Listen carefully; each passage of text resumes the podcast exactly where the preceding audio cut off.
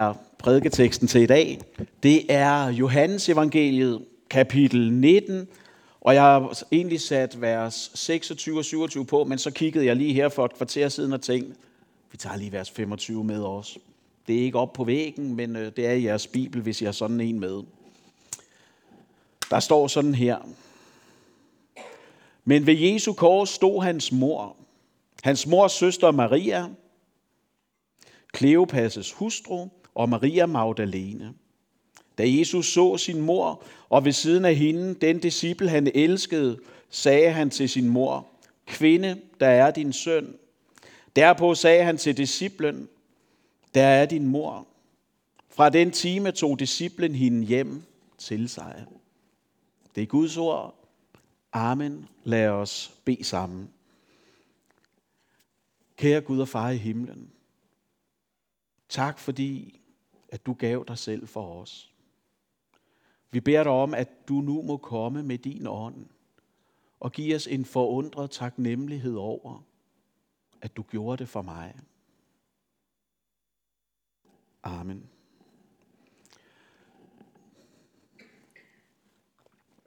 Se, øh, nu ved jeg ikke rigtigt, hvordan I som sidder her har det med dyrlægeregninger, om det er noget, I øh, gør det i. Normalt er det jo ikke noget, vi bruger meget tid på derhjemme, det vil jeg godt indrømme. Altså Kurt, som er her, det er altså... Han bliver ikke forkælet, det vil jeg bare sige. Ligesom menneskerne derhjemme, sådan, ikke også? Og øh, øh så, så dyrlæge, vi ved godt, hvor den ligger. Vi bruger den ikke så tit, men for nylig var vi så nødt til at lære på den lidt hårde måde, hvad koster det at få lappet en hund efter klokken 17? Og øh, jeg vil bare gerne sige her, det skal I lade være med. Det koster jo nærmest en måned på efterskole, ikke også? Så det er voldsomt dyrt, og, og altså, det lykkedes dog, selvom at, og vi skulle ikke engang optage et kreditlån i huset sådan. Og det pussy, det er jo, at hverken Anne-Marie eller jeg var hjemme, da det skete. Vi var dybt inde i en atombunker op i Rolskov.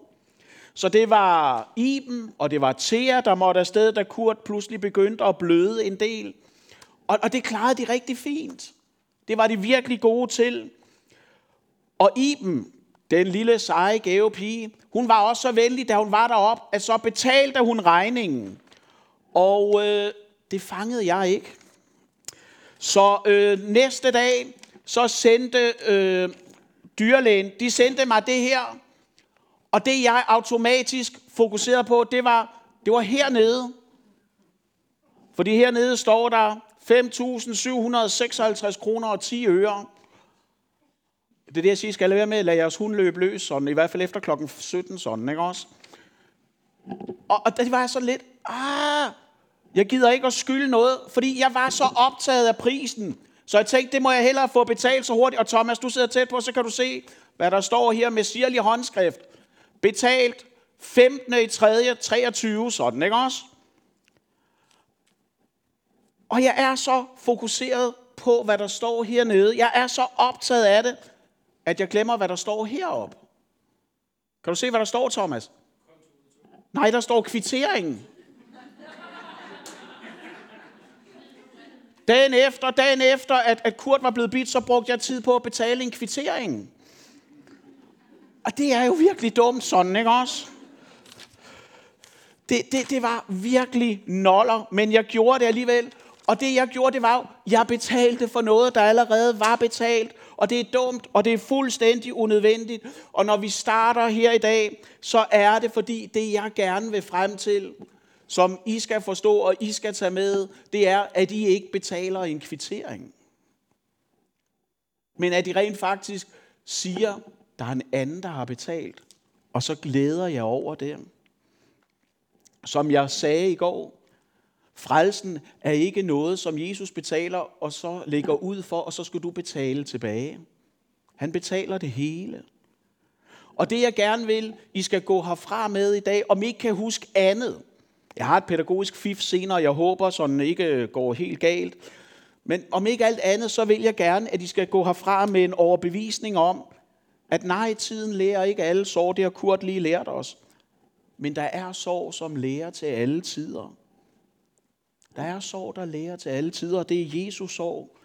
På korset, der betalte Gud fuld pris for os, og vi har fået ånden som pant og kvittering på det.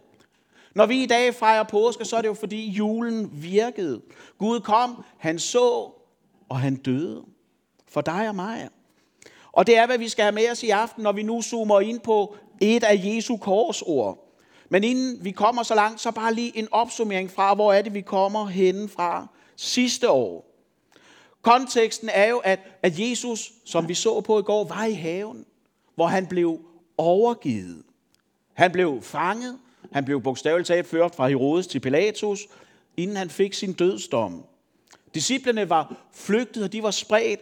Peter, som endnu ikke havde fået punkteret sit ego af nåden, han havde svigtet trods sine egne formodninger om det modsatte. Og Jesus er blevet ført ud på henrettelsesstedet. Undervejs, der har mishandlingen taget så store følger på Jesu krop, at han kan ikke, han kan ikke bære det. Han er nødt til at give korset fra sig, tværbjælken. Det får Simon fra Kyrene, Rufus og Alexanders far, som Markus skriver. Og husk, hvad det er, vi har talt om mange år hernede. Ja, Jesus gav sit kors væk, men han gav aldrig din synd væk. Den beholdt han, og den bar han med op på korset for at dø, så du kan leve evigt sammen med Gud. Så højt elskede Gud. Og han faster stadigvæk ikke fra at elske dig. Du er elsket, og beviset det er det, der samler os her i aften. Fordi som lammet bærer han al straf fra verdens begyndelse til verdens ende. Al den synd, som Gud har båret over med, straffes Jesus for på korset. For troen er jo ikke en åndelig selvhenter. Det rakt til dig navlemærket hænder direkte fra Guds hjerte. Jesus var lammet. Og vi er forne, der vendte sig hver sin vej, men som hyrden gik ud for at lede efter, indtil han fandt dem. Og det betyder, at når du en dag dør, hvis ikke Kristus kommer igen inden, så bærer du ikke din synd til graven. For den ligger på ham. Og det giver os håbet, og det giver os vidsheden om, at, at den, der tror på Kristus, vil aldrig opleve og dø Guds forladt. For det har Jesus oplevet for dig på korset. Og det er det, som vi skal vende os mod nu. I går der så vi på, hvordan Gud han overgav Jesus i synders hænder. Og i dag skal vi kigge på, hvordan Jesus han blev gjort til synd for os, for dig. Som en understregning af, at Gud har ikke bare en finger med i spillet i din frelse, men en helt navlemærket hånd. For da Jesus han hænger på korset, der soner han al verdens synd, for han er vores påskelam. Og det er slagtet. Man siger jo, at synd det er at ramme ved siden af. Og jeg har en lille, jeg har en lille sekvens med, hvordan at øh, det øh, kan se ud. Hvordan det kan være, når man ikke lige rammer målet helt. Og øh, det ser sådan her ud.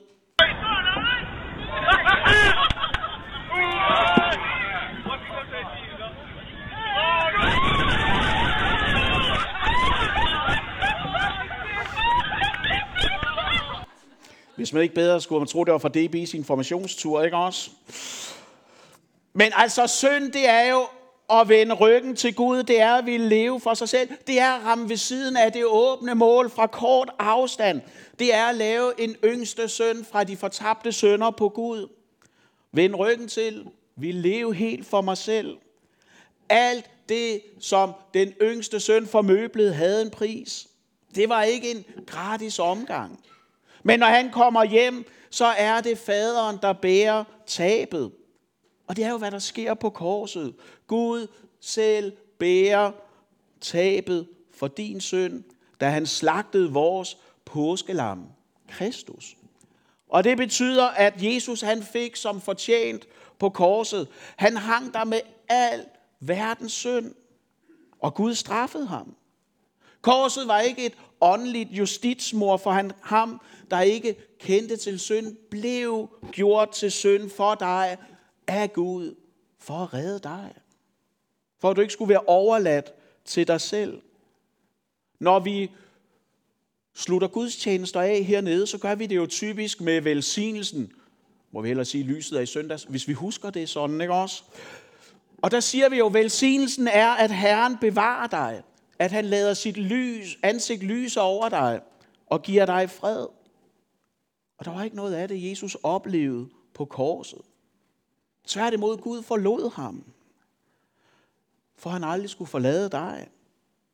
Lang fredag gik Jesus frivilligt med overlæg ind i Guds forladtheden og fortabelsen for dig.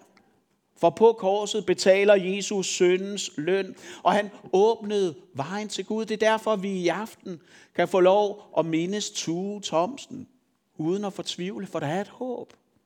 Der er et levende håb, som har banet vej igennem forhænget.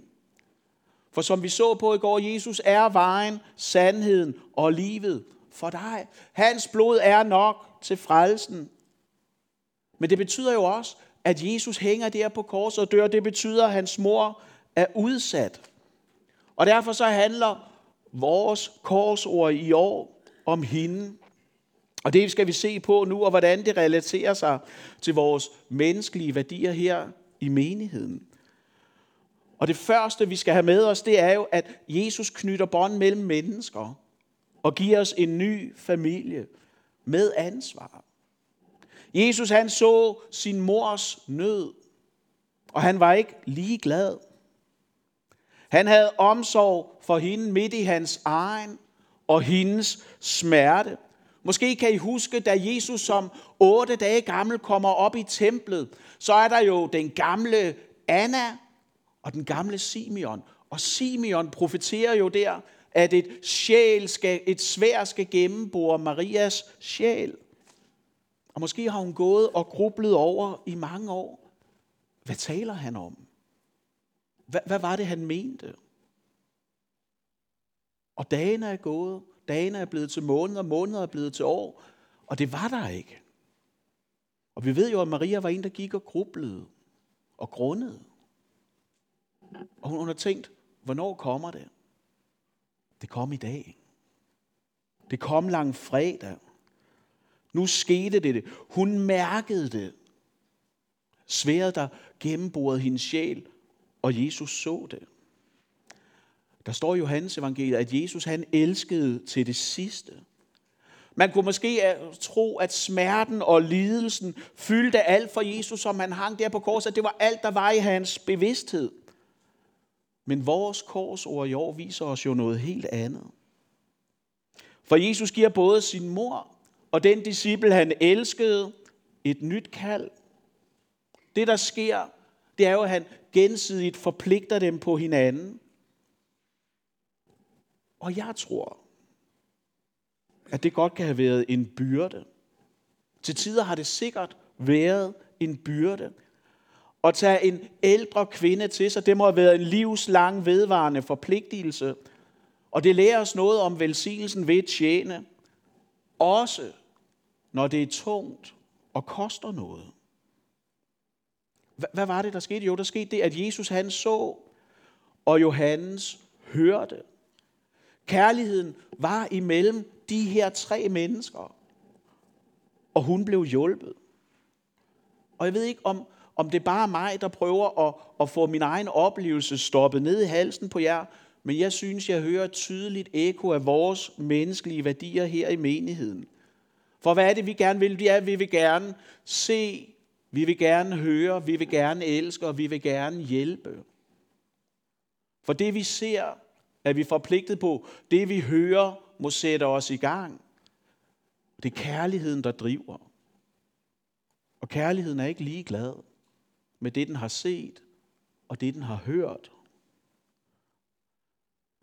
Og det, som det her korsord lærer os, det er jo, at hjælpe kommer altid med en pris. Jesu ord havde en omkostning, og det var Johannes, der skulle bære den. Og det har jo ikke ændret sig, for det koster at hjælpe. Og det, jeg tror, vi skal se her, det er jo, og det med at hjælpe andre, det er mere en investering frem for det er en udgift. Det er jo sådan, vi taler, når vi står og vasker op og snakker om blandt andet, at vi skal have børn på efterskole, for det koster jo en lapning af en hund sådan, ikke også, når man sender ungerne afsted til det. Det er svinedyrt, og alligevel så er der ikke mange herinde, der overvejer, om de skal have deres børn på efterskole. Fordi vi selv har mærket glæden og velsignelsen ved det. Fordi vi synes, det er en investering. Vi investerer i vores børns netværk, og vi investerer i deres glæde, og for mange også en, en, en trosafklaring. Fordi der sker noget, når de er lidt væk ud af vores syn, sådan, ikke også? Og det vi skal lære, det er jo, at her i Silkeborg, og jeg ved godt, det ikke er alle, der kommer her til daglig, nogle af gæster, I må sætte jeres egen menighed ind i stedet for der, hvor jeg siger kirken ved søerne nu. Men Gud har jo sat os sammen med nogle mennesker, som vi ikke altid selv har valgt i menigheden. Du har ikke valgt din egen biologiske familie, den blev der givet. Og de mennesker, der er i kirken her, det er heller ikke altid, du selv har valgt dem. Men vi er knyttet sammen af Guds ord. Vi er forbundet. Da jeg var ung, sang vi jo gennem alle Guds folk over et bånd af kærlighed. Vi er knyttet sammen. Og det betyder jo, at Kristi omsorg, som jeg, som jeg godt kan lide at tale om, og som vi taler om hernede, den kommer nogle gange til mennesker som et kald, en opgave. Og nogle gange, så tror jeg faktisk også, det kommer som en byrde. Og det føder jo spørgsmålet, hvem er det, du skal være noget for? Hvem er det, der har brug for, at du investerer i dem? Også selvom det har en pris for dig at gøre det. Johannes lydighed, det har haft en omkostning, og det har kostet og krævet noget. Men det er jo ikke en anomali. At følge Kristus, det sagde Jesus jo allerede om, mens han gik, det er at tage sit kors op, fornægte sig selv. Og følge Kristus, det har altid haft en høj pris og været uforenelig med malighed. Og som vi ikke må være, ikke må vi tilbage fra og skulle betale. Og det betyder jo, at når vi her i menigheden ser folks nød, når vi hører deres råb, så må vi møde det med åbne øjne, villige sind og hjerter. Og jeg ved godt, at det kan føles som en kæmpe spyrte for dem, der er slidt helt i bunden. Og ikke har noget overskud, for dem har vi nogen af. Nogle af jer har måske også i aften, hvor I tænker, jeg kan ikke mere. Gud har givet mig rigeligt allerede. Det er som om, at, at vandringen mod himlen, det er i virkeligheden mere en kravlen. Fordi der er så mange ting, der er så tunge, at jeg i virkeligheden ikke rigtig går, men, men bare kravler lige så langsomt. Og der vil jeg gerne sige to ting til det. Det ene, det er, at Jesus siger, kom hid til mig, alle I, som er trætte og bærer på tunge ting, og jeg vil give jer hvile. Jesus, han kan hjælpe. Han kan bære med, og han kan give hvile. Omsorg har mange former, også hos os. Nogen kan hjælpe med A, og andre de kan bede. Og, og det jeg prøver at sige her, det er, at vi vil gerne være en menighed, som forkynder verdens bedste budskab i en atmosfære af, at vi har set og hørt og elsket hinanden. For når vi ser, når vi hører, når vi elsker, så er det også naturligt at hjælpe. At vi elsker og hjælper, fordi vi gør her, det er, at vi leger ikke kirke, men vi bygger åndelige hjem. Jesus han har givet os et ansvar fra hinanden, og det skal ikke falde imellem stole. Men det skal løftes af os. Og prøv at høre. Ingen kan bære alt. Og derfor gør vi det sammen, også i mørket. Troens bæreevne og vores hjælpsomhed virker også i mørket. Maria, hun tog imod hjælp. Det var ikke sådan, at Maria begyndte en dialog med Jesus og sagde, ah, kan du ikke finde en anden? Altså, jeg kan bedre lige, øh, ikke Judas Iskariot, men ham den anden Judas. Det sagde hun jo ikke. Hun tog imod den hjælp, som Jesus gav hende. Og Johannes tog ansvaret på sig, fordi han hørte, hvad Jesus sagde. For vi fortsat ikke passet af en vikar. Det kan godt være, at Guds omsorg nogle gange kommer i skikkelse af ansigter, du kender. Stemmer, du, du, du er familiær med. Men det er Gud, der virker. For vi er ikke passet af en vikar. Og derfor vil jeg gerne prøve at argumentere lidt fra det mindre til det store, som Jesus også gør nogle gange. Fordi prøv at se, hvor stor omsorg Jesus han har for sine kære midt i hans lidelser. Der, hvor Jesus er menneskeligt mest presset, har han stadigvæk omsorg for dem, han holder af. Hvor meget mere så ikke nu, hvor han sidder ved sin faders hånd. Højre hånd, som vi lige har bekendt, og går i forbøn for dig.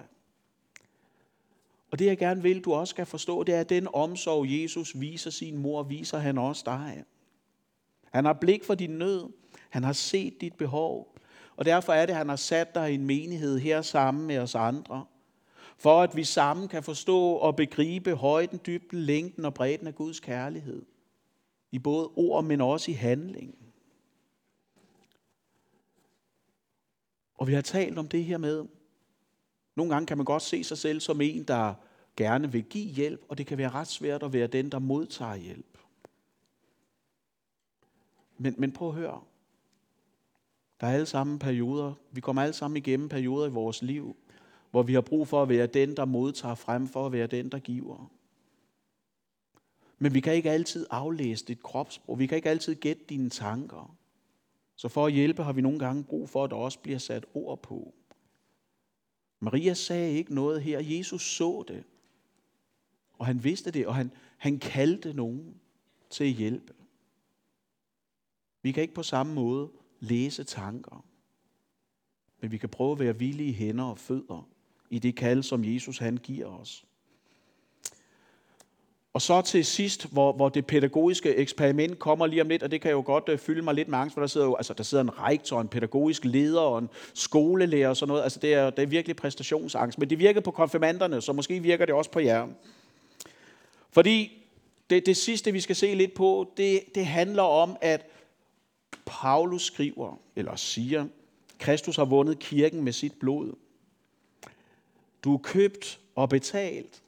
Og det, at du er købt og betalt af Jesus, det betyder, at du er sat i fællesskab med ham og hos andre. Og så er der noget, vi lige skal prøve at se lidt på, fordi der er en spændende udvikling, som øh, sker i Nyt Testamente, og jeg tror ikke lige, jeg formåede at finde ud af, hvordan man skifter slide, så jeg tror, det kommer på en gang nu, og så skal jeg nok forklare. Fordi i Johannes evangeliet, i starten af evangeliet, hvor vi er her, der kommer Jesus gående langs Jordan, og så siger Johannes døberen, se, Guds lam. Så i starten af Johannes evangeliet, der er Jesus, han er Guds lam. Og lidt senere, om i 1. Korintherbrev, der skriver Paulus, vort påskelam er slagtet. Der sker jo en udvikling fra at være Guds lam til at være vores lam. Hvordan er det, at det lige er sket sådan? Hvordan er det, det går fra at være Guds lam til vores lam? Og svaret er jo, ved mange af jer, der har været til dåb hernede, det sker i dåben. For det her vers, de her vers, dem læser vi altid, når vi har dåb hernede. Guds, som er frelser, godhed og kærlighed, blev åbenbaret. Han frelste os ved det bad, der genføder og fornyer.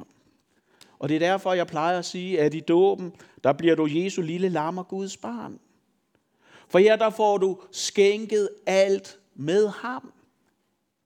Så hvis du senere i dit liv tænker, jeg må hellere gøre noget, så Gud elsker mere, så Gud holder mere af. Det du i virkeligheden tænker, det er jo, hvordan kan jeg betale en kvittering? Og så skal I bare tænke på det, der er en idiot, der har gjort det allerede, ikke også? Og ham skal vi ikke efterligne. For det her, det er jo fakta. Det er bare ikke altid, vi, vi mærker det sådan. Og derfor så kommer der et eksperiment nu, som virkede med konfirmanderne. Måske virker det også med jer. Fordi nu vil jeg gerne prøve at understrege, hvordan vores hukommelse kan være et våben, Satan bruger imod os. For nogle gange så laver vi jo den fejlslutning, at tilgivelse må lære lige med at glemme. Men sådan fungerer det ikke. Gud kan godt huske tilgivende synder. Men som vi siger, når der er nadver, de kan ikke fordømme dig, hvis du er i Kristus. Så det, I skal gøre nu, det er, at nu skal I tage den her lille sten, og bede, du må godt sætte op ved pianoet. Eller, jeg ved ikke, ja, det er dig, der spiller, ikke også? Eller, øh, ja, jeg skal ikke. Fordi nu vil jeg gerne anskueliggøre, hvordan vores hukommelse, det kan være et våben, Satan bruger imod os. I skal tage den her sten, som I øh, to, da I kom ind. I skal lægge den i jeres hånd. Og sådan, at I sådan kan mærke den. Skal vi sådan lige trække vejret, og så kan man mærke, at den er her sådan, ikke? Og nu skal du forestille dig, at det her, det er dit påskelam. Jeg havde ikke lige tid til at sidde og klippe påskelam ud i pap eller sådan noget, vel? Så jeg fik nogle børn til at tage nogle sten i går. Det her, det er dit påskelam. Og nu vil jeg gerne, at I lægger jeres hånd hen over den. Og nu skal du så ind i dig selv, det her, det skal man ikke gøre højt. Nu skal du ind i dig selv bekende dine synder. Nu skal du forestille dig, at det her, det er dit påskelam. Nu bekender du alle dine synder. Dem du mærker. Dem du kender til fra dit liv. Så du oplever, at, at din synd flyttes fra dig til stenen via bekendelsen. Og lige om lidt, så synger vi en sang. Og mens vi synger den, så må man, hvis man gerne vil, der er ikke nogen tvang her, så må man gerne, hvis man vil, gå op og lægge sin sten i den her skål, jeg har sat frem til samme formål, og øh, lægge sin sten der, og så gå ned og sætte jer igen, og så skal jeg nok forklare, hvad meningen er.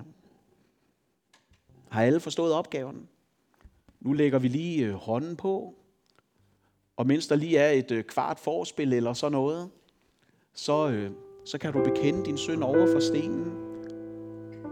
Og så mens vi synger, hvis du vil, så er du velkommen til at gå op og lægge din sten herover.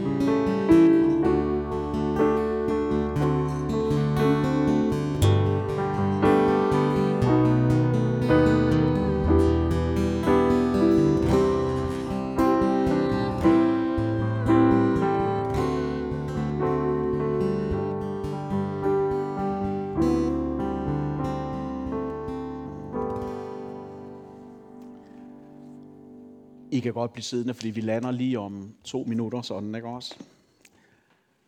Fordi det, der er pointen med det her, det er jo, at nu er din synd hos Jesus. Ved korset, den kan ikke være noget bedre sted. Fordi her, der er der tilgivelse og frelse nok. Også til alle dine synder.